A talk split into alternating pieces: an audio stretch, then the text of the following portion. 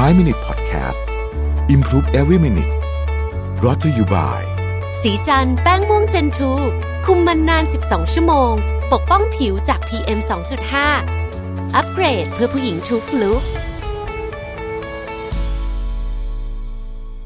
สวัสดีครับ 5 minutes นะครับ คุณอยู่กับรวิทย์หานุสาหะครับ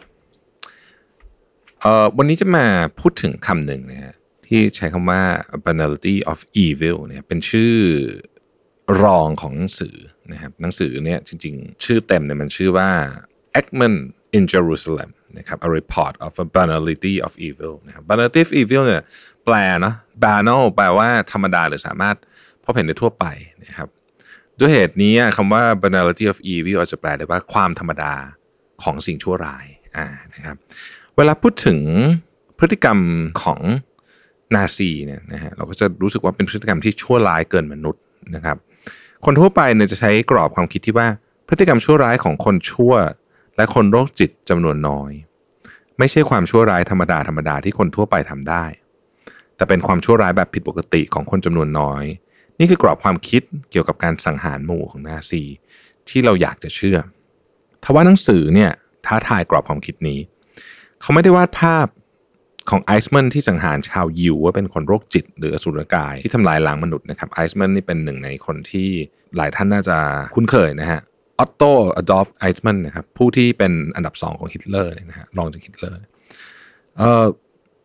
เขาบอกเขาเขียนถึงตัวตนของไอซ์แมนว่าเป็นผู้ชายธรรมดาธรรมดาคนหนึ่งที่ทำตามงานที่ตัวเองได้รับมอบหมายด้วยความซื่อสัตย์นะครับผู้เขียนเนี่ยบอกว่าความชั่วร้ายเนี่ยมันไม่ได้มีอยู่ในเฉพาะตัวคนชั่วร้ายจำนวนน้อยเท่านั้น แต่ว่ามันอาจจะมีอยู่ในใครก็ได้นะครับท้ายที่สุดแล้วความชั่วร้ายเป็นผลผลิตของกลุ่มคนชั่วจำนวนน้อย หรือกระจายอยู่รอบตัวเรากันแน่นะฮะคำตอบหาได้จากการดูว่าเขาคนนั้นมีกรอบความคิดอย่างไร เกี่ยวกับพฤติกรรมมนุษย์ ถ้ากรอบความคิดของเขาเกี่ยวกับพฤติกรรมมนุษย์ คือผลลัพธ์ของตัวตนภายใน การกระทำที่โหดร้ายทารุณของนาซีก็จะเป็นผลผลิตที่คนชั่วร้ายจำนวนน้อยสร้างขึ้น แต่ถ้าคิดว่าพฤติกรรมเป็น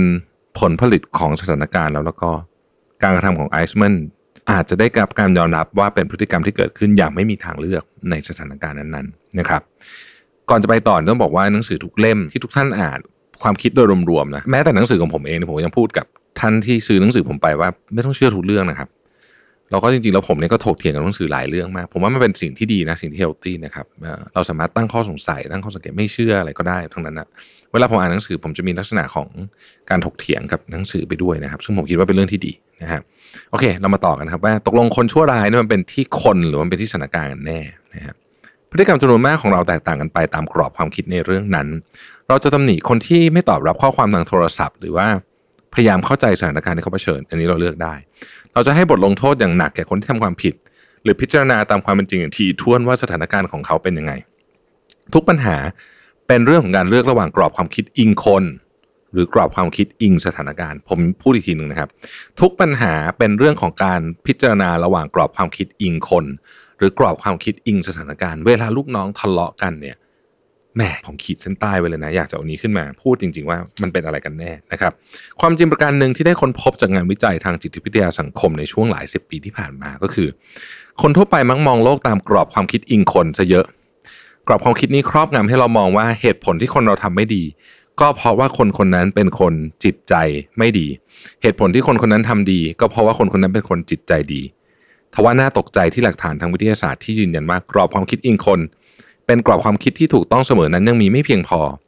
แต่กลับมีหลักฐานจำนวนมากสนับสนุนกรอบความคิด อิงสถานการณ์ ที่มองว่าพฤติกรรมของคน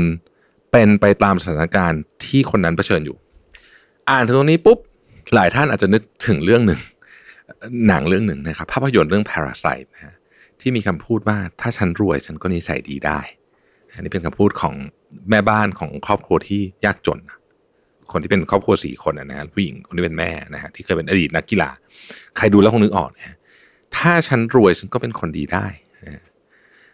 เออ น่าสนใจผ่านเรื่องนี้น่าสนใจดีนะครับ การเปลี่ยนแปลงกรอบความคิดจากกรอบความคิดอิงคน เป็นกรอบความคิดอิงสถานการณ์ ถือเป็นการปฏิวัติที่เปลี่ยนแปลงมากพอๆกับการเปลี่ยนแปลงศูนย์กลางจักรวาลของโลกเป็นพระอาทิตย์เลยทีเดียว หลักฐานจากประสบการณ์ชีวิตที่ทำให้น่าเชื่อว่าพระอาทิตย์เป็นศูนย์กลางจักรวาลนั้นมีน้อย ทำให้ถ้าไม่ได้เรียนวิชาวิทยาศาสตร์ ก็คงยากจะตระหนักรู้ได้จากประสบการณ์ชีวิตว่าความจริงแล้วโลกกำลังหมุนอยู่รอบพระอาทิตย์ต่างหากเช่นเดียวกันการที่ความชั่วร้ายไม่ต้องกำเนิดจากสถานการณ์ไม่ใช่คน ก็เป็นเรื่องที่เข้าใจได้ไม่ง่ายนักด้วยประสบการณ์ชีวิตเพียงอย่างเดียว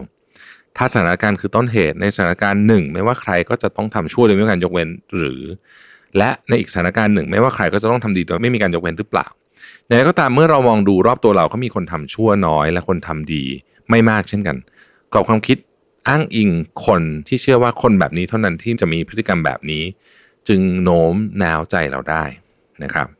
เราเชื่อว่าพระอาทิตย์เป็นศูนย์กลางของจักรวาลตามการวิจัยของวิทยาศาสตร์ทั้งทั้งที่ประสบการณ์ของเราสนับสนุนความเชื่อว่าโลกเป็นศูนย์กลางของจักรวาล เราต้องยอมรับกรอบความคิดอิงสถานการณ์ ตามการวิจัยทางวิทยาศาสตร์ แม้ว่าประสบการณ์ของเราจะสนับสนุนกรอบความคิดอิงคนก็ตาม เพราะถ้ายึดติดกับกรอบความคิด อิงคนไม่พิจารณาถึงสถานการณ์ความเข้าใจผิดก็จะเกิดขึ้นอย่างไม่รู้จักจบสิ้นนะฮะน่าสนใจนะประเด็นนี้นะครับ ผมจะไปหาอ่านต่อนะเรื่องนี้นะเรื่องกรอบความคิดอิงคนกับอิงสถานการณ์แต่ผมว่า เออ มันก็ทำให้เราฉุกคิดเหมือนกันว่าเวลาบางทีเราตัดสินการกระทำของคนคนหนึ่งเนี่ย เราได้ดูอย่างว่าเขาอยู่ในสถานการณ์อะไรขอบคุณที่ติดตาม 5 minutes นะครับ สวัสดีครับ 5 minute podcast improve every minute presented by สีจันแป้งม่วงเจนทู